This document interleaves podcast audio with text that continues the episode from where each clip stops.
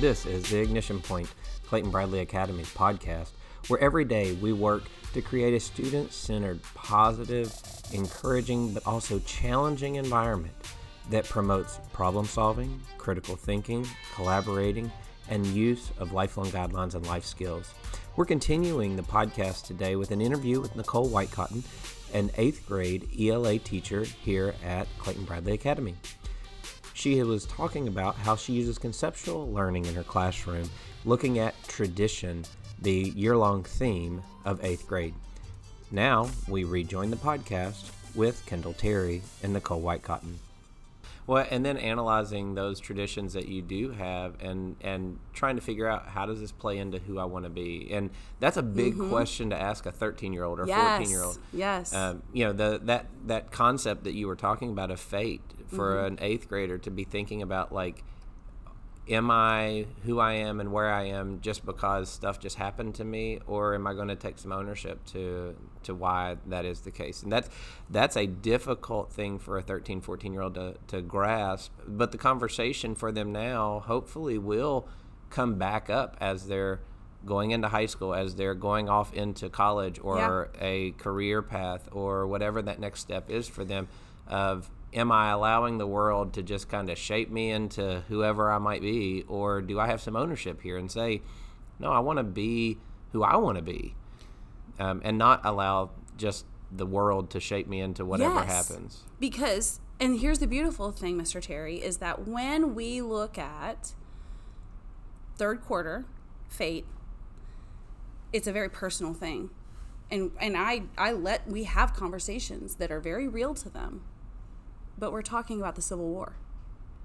And we are learning about the Civil War. And we are learning about what racism looked like then versus what racism looks like now. And we are looking at whether or not the people could have avoided the Civil War. Did they have any choice in their lifetimes that would have avoided the Civil War? Or had mm. decisions been made way back at the Constitution that set us up for failure that were that's completely out of our hands? And it gets to us during that time period in the 1860s is war inevitable? And the students have to really grapple with this answer of the decisions of the people that came before me may have made war inevitable. Mm. And they then have to consider not only that the people, their parents and grandparents made decisions that brought them to CBA, right? Which means that they have a different future than they would have had had they gone to a different school. Right. But they also have to think, what decisions am I making now that are going to affect my grandkids? Yeah. And this is a heavy concept that I get to introduce to them, which is amazing because their brains are so eager to be important. They want to be important. And by talking about the fact that they play a role in their grandkids' future, it's amazing, Mr. Like I get I get emotional about it. Yeah. Because when I was 13, I didn't think about that. I didn't think about the fact that I was making decisions right then that would affect my grandkids and they may forget that. Right. But in when they're in high school or when they get to college, they'll think back and they'll think about wow, my teacher did talk about this, you know? And there's that foundation for them to then hook that information to. It's so much more meaningful when I'm able to link the Civil War. Like who who cares? 90% of 8th graders don't care about Civil War. Right. right? Because they think they know enough and most people do know enough about the actual Civil War, but how do we make it meaningful to us? And how do we learn from history because that makes us better people? And I think that that that idea that's why my conceptual learning that's why conceptual learning i'm so passionate about it is because it's more than just learning what happened it's learning how to make life better by knowing our history yeah. So let's take just a little bit deeper of a dive here because we've talked about that kind of the overarching concepts. You've talked about what happens at each quarter and and that sort of thing. And and it's clear that you have a historical background as you're talking Yes. about these concepts. But one of the other things that you do teach are the ELA standards uh, for our eighth graders. And then that important part of what we do here, of that integration step into science and into math and, and the way that you work with your partner, uh, Dan.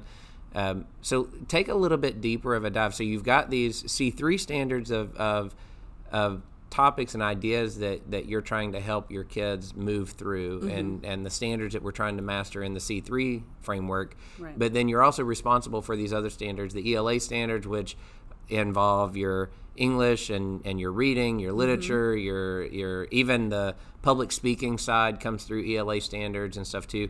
So how do you when you're looking at, at an activity and, and you may want to just kind of walk through one activity that you've done uh, with students that connects up this whole idea, the broader concept, all the way down to even some of the specific things that you're doing in class, some of the projects, how are you incorporating the writing? How are you incorporating the reading? How are you trying to integrate with the science and math that may be happening as well in eighth grade to really put that whole like bow on what we do at CBA? Sure. Um, so since we've already talked about quarter three a, a little bit, I mean, with that fake component, and then bringing in the the ELA standards. So my novel study for quarter three is called Riot, and it is by Walter Dean Myers, and he brings. Um, he created a screenplay that to my knowledge has never even actually been on stage but it has been put in book form and it is um, about the riots in the north during the draft during the civil war and it brings in this whole new perspective of what it was to live in the north while the south was in a raging war over a topic that most people didn't care about. And and when I say most people, people were passionate about it, don't get me wrong, but um, but only about 5% of people actually owned more than one slave. Um, so whenever we look at this like we want to keep our slaves, yeah, the war was about slavery, 100%. I, I will never deny that. But we have to look at this bigger picture of this us versus them component, racism. There's so much more that played into it. And this, and there was a lot of feelings of loss of power that was going on in the nation at the time. And so in the North, we look at a fictional story with real people in it. Um, Walt Whitman is a character in the story as wow. himself. um, but it's it's um it's a story about attitudes towards race, attitudes towards the South that opens an eighth grader's eyes to the fact that not everybody in the North was an abolitionist, nor did they even care about what was happening in the South. And that it actually created almost as much tension in the North as it did in the South. And I think it's really easy to have these black and white lines in our head about the North versus the South when really it was ideals and it was a struggle that Yeah. was far deeper than that. And so by looking at this inevitability of the war, which by the end of the quarter we realized that it was the decisions of the of the past that made it nearly and it was it was almost inevitable. It had to come to a head, and um, we read, we discuss, we have. Um, we do analytical um, things with the reading based on that larger topic. And then we also write. And one of the key points that I use to support the whole year is that in order to convey the message, whether it's um, trying to defend something that we believe is important with our legacy, or if we're trying to preserve a tradition or anything like that, we have to be effective with our words, both speaking and writing. And so I'm able to bring in those nuanced, smaller skill, uh, you know, skills of do you know how to write an effective sentence? And then all of that plays together under this umbrella of the concept of fate. So those it's almost like I'm sneaking it's like when you sneak the vegetables in in Yeah. a delicious meal, a delicious casserole to get people to eat their, their broccoli. Yeah. So it's like sneaking those veggies in. The students know they're there, but it's so good that they don't, it's not like we spend a lot of uh, tears over it Yeah. And then I assess everything at the same time. I'm assessing concepts in social studies as well as skills in writing, as well as the ability to express yourself in a group, the ability to have a discussion, your reading skills, all of those things play together in the assessment of one unit. So it's not like I have an assignment for this, an assignment for this, an assignment for this. It's much more holistic which I don't think eighth graders here truly appreciate because Well, asking a, a middle schooler to appreciate uh, anything, um, Right. even the things they like, uh, can be a challenge, right? yeah That's awesome.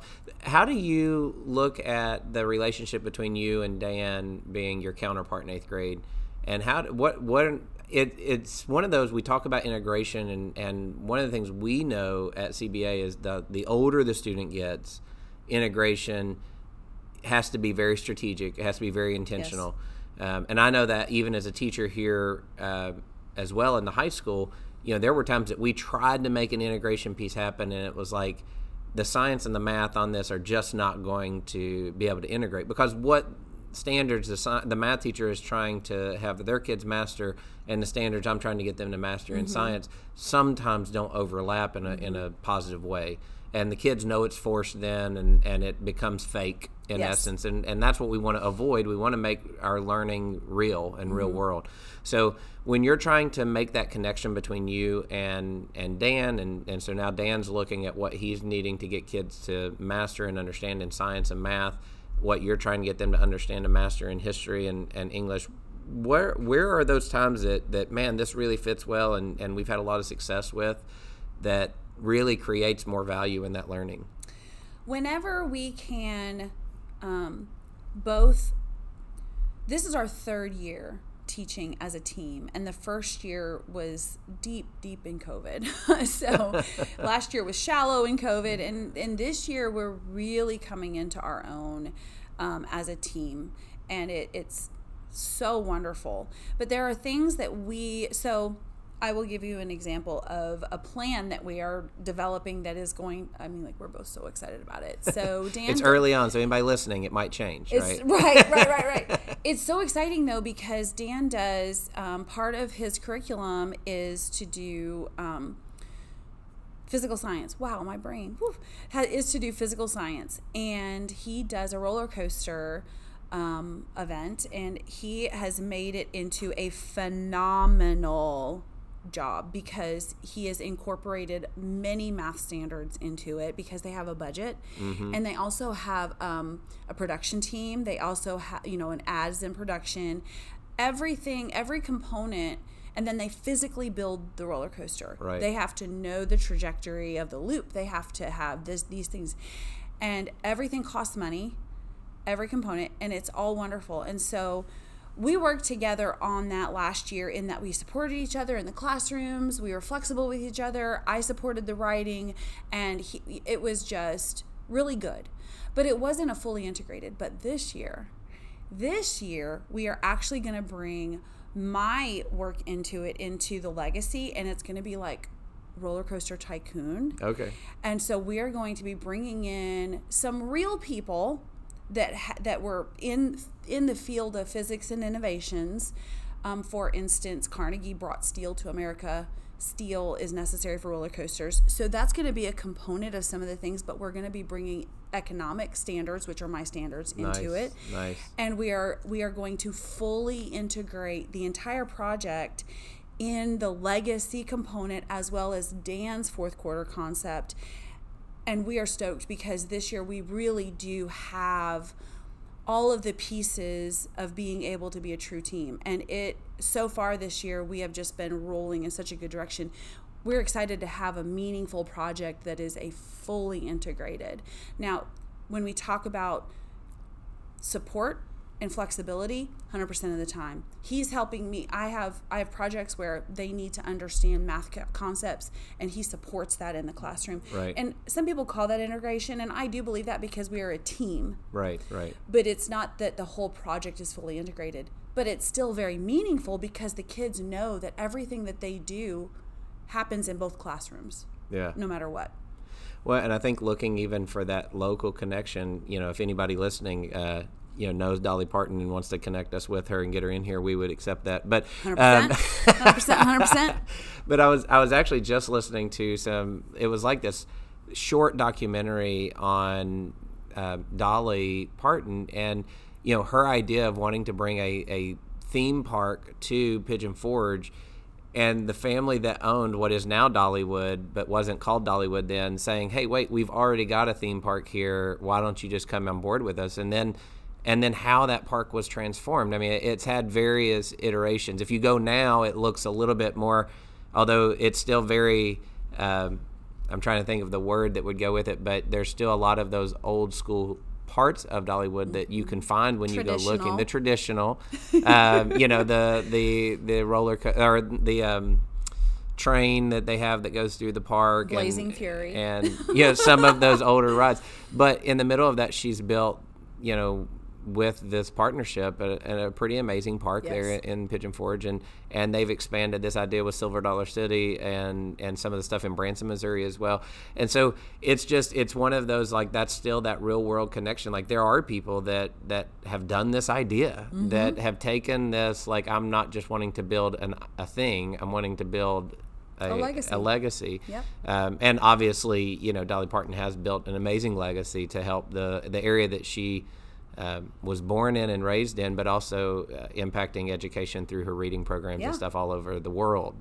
Um, and you so, would think that you've done an NHD project on this. well, you know, before, I have Mr. had a daughter that, that has gone through that process, but uh, just you know, also just the you know, it, it's it's a fascinating study to really find these Yeah. people that have really changed trajectories Yes. of people and and Dolly you know she made her money and kind of got known for in country music but the impact that she's had on the world I mean far Yes. outweighs the music that she produced Yes, and and and using somebody like Dolly Parton in a very real way helps the kids to understand these concepts, but they're also learning historic critical thinking steps, things that they have to consider.